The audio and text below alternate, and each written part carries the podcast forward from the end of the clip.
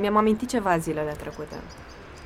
Mama mi-a povestit odată că atunci când era mic obișnuia să țină un jurnal.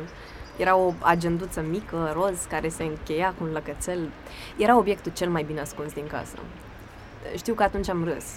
Bine, mama, așa era pe vremea ta, când nu aveți altceva de făcut decât să stați în casă și să scrieți în jurnal toate prostiile. Și ea mi-a spus, să știi că se întâmplă ceva interesant.